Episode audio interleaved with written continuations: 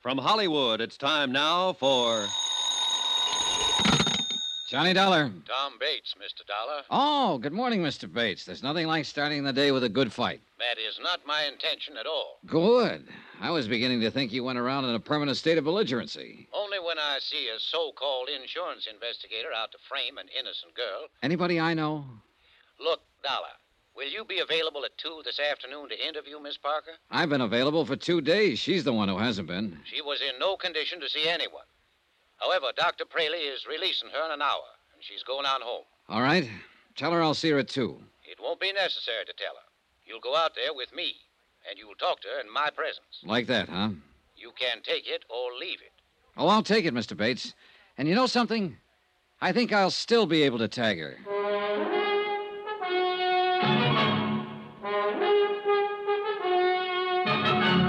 Tonight and every weekday night, Bob Bailey in the transcribed adventures of the man with the action packed expense account, America's fabulous freelance insurance investigator. Yours truly, Johnny Dollar.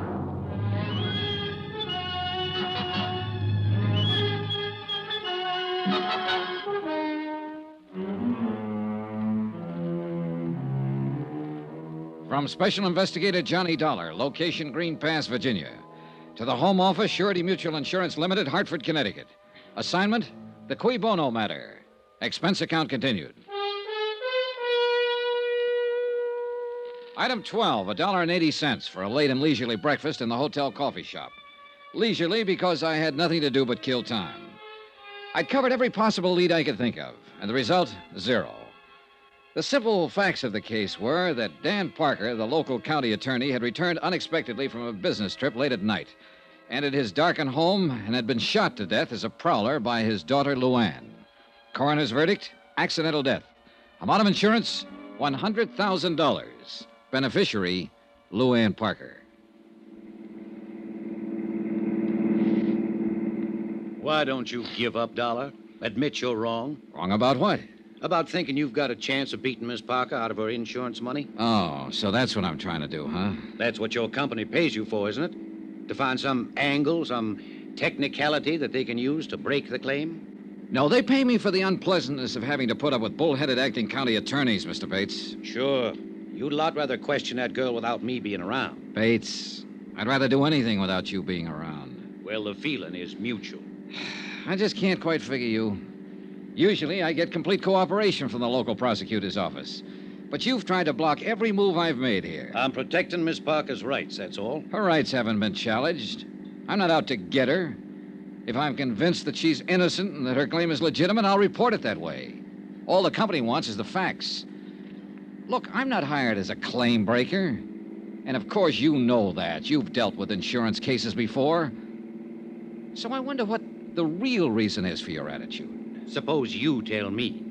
Well, you're in love with her, of course, and that itself could be the explanation. Or maybe it's only part of it. Meaning what? Maybe you know more about it than you've admitted. Maybe you know she's guilty and are trying to cover up for her. I know she's innocent, sir. Or, uh, it's possible your motives are a little more selfish. Maybe she's covering up for you. What do you mean by that? It's that old Latin phrase, cui bono, who benefits? Who gains through Parker's death? His daughter does. Of course, she gets the insurance. But so do you, Bates. In what way? Well, you got Parker's job, didn't you? And along with it, the chance to run Sammy Drake out of town without Parker stopping you. And in the long run, if Luann marries you, you'll get a good part of the insurance. Are you accusing me of murder? No, just speculating. But it's an interesting possibility. Don't you think so?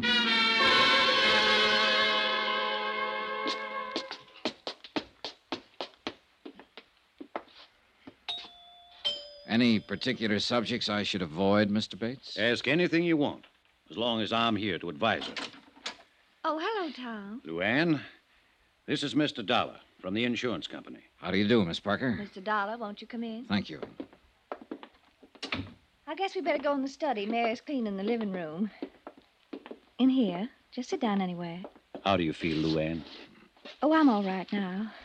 For a few days after it happened, I I couldn't feel anything but horror, self-loathing. I wanted to kill myself. But the last two days I've well, I've done a lot of thinking. About what Daddy'd say if he was still here. He was a wonderful man, Mr. Dollar. Yes, the whole town seems to agree on that. I'd give my life gladly to change what happened. But it can't be changed.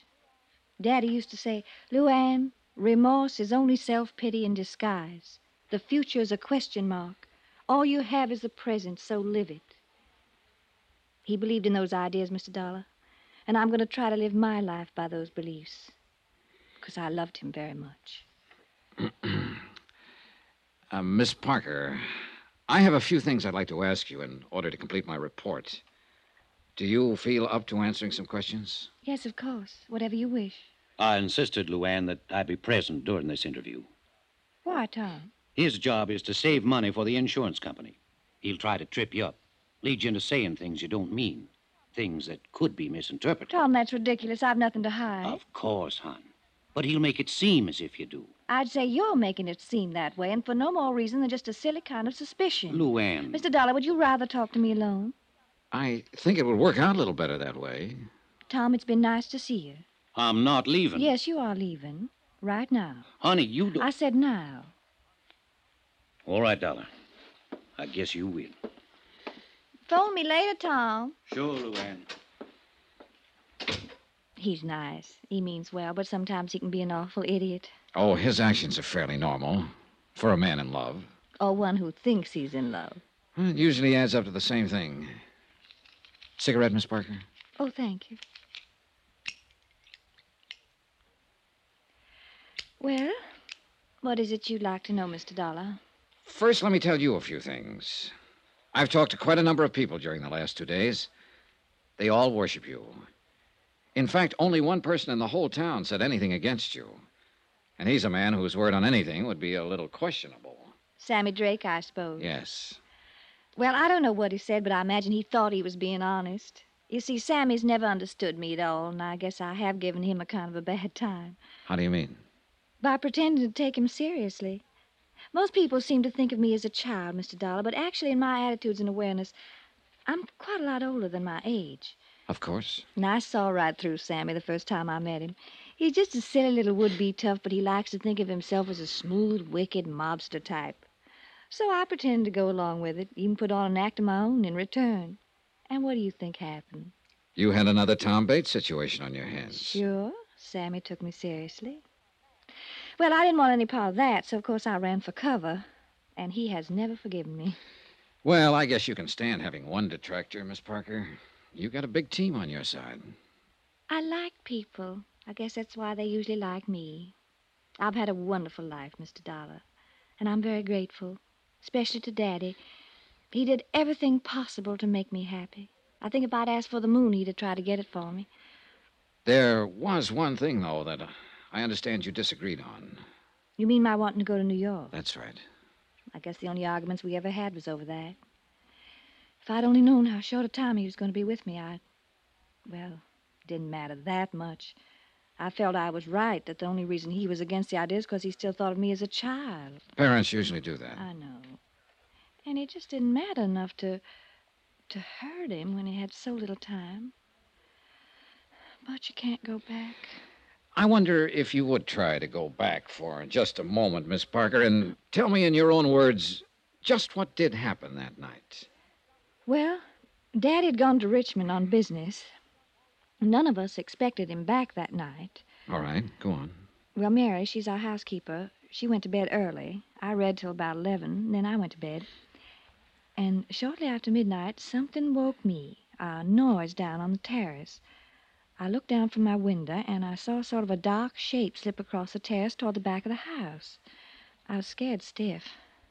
I'd heard prowlers outside twice before during the past month. Yes, the sheriff told me you didn't. Yes, well, I realized it was up to me 'cause Mary would have just gone to pieces if I'd waked her.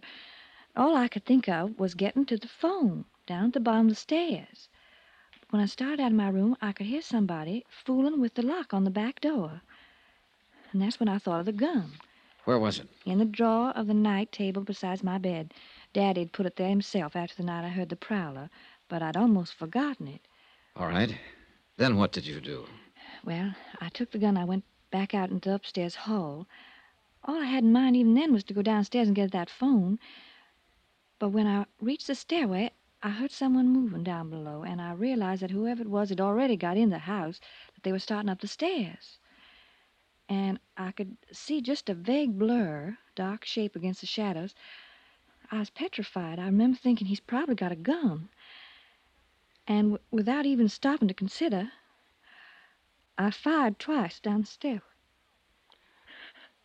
Yes, Miss Parker. I heard him fall. I knew I'd hit him. Mary screamed and came running out of her room. I found the switch and I turned on the lights. And then I saw what I'd done. It was Daddy. I'm sorry, Miss Parker. And I'm sorry it's necessary for you to go back over this. I'll be all right. There was one thing that wasn't brought up at the inquest. Your father apparently tried to make a phone call from the railroad station that night, and he told the agent all he was getting was a busy signal. Could he have been trying to call here? I don't know. I didn't know about it. Would he be likely to call you, coming in unexpectedly that way? Oh, he'd be more likely to call Jake Digley. Jake runs a taxi service here. Yes, I met him. Well, he might have tried that. But Jake was out at Sammy's place that night. Well, the reason I say that is because Daddy would have known that our phone is usually off the hook at night. Was it off that night? Well, I don't remember. Maybe Mary knows. One or the other of us was always taking it off because we had to go clear downstairs to answer it.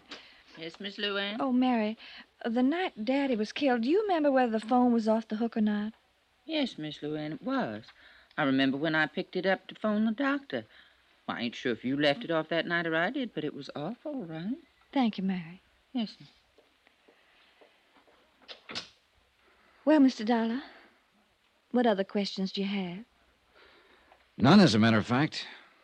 I did have several more, but you've already answered them indirectly. Thanks for cooperating. You're quite a girl, Miss Parker. Oh, yes, I'm quite a girl. A girl who killed her own father. Goodbye, Mr. Dollar.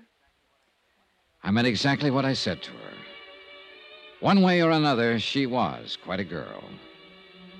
Either she was one of the sweetest, bravest, and most honest kids I'd ever met, or she was one of the smartest, coolest little murderesses who ever walked the face of the earth. And I was very much afraid that I'd never be quite sure which.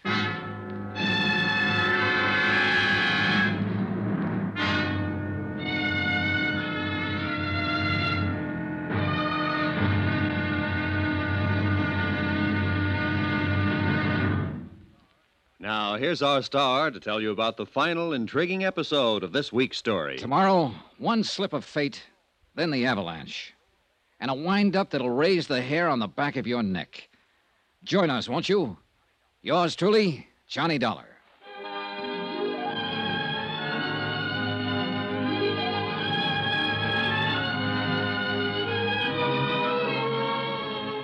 Yours truly, Johnny Dollar, starring Bob Bailey, is transcribed in Hollywood. Written by Les Crutchfield, it is produced and directed by Jack Johnstone. Be sure to join us tomorrow night, same time and station, for the next exciting episode of Yours truly, Johnny Dollar. Roy Rowan speaking.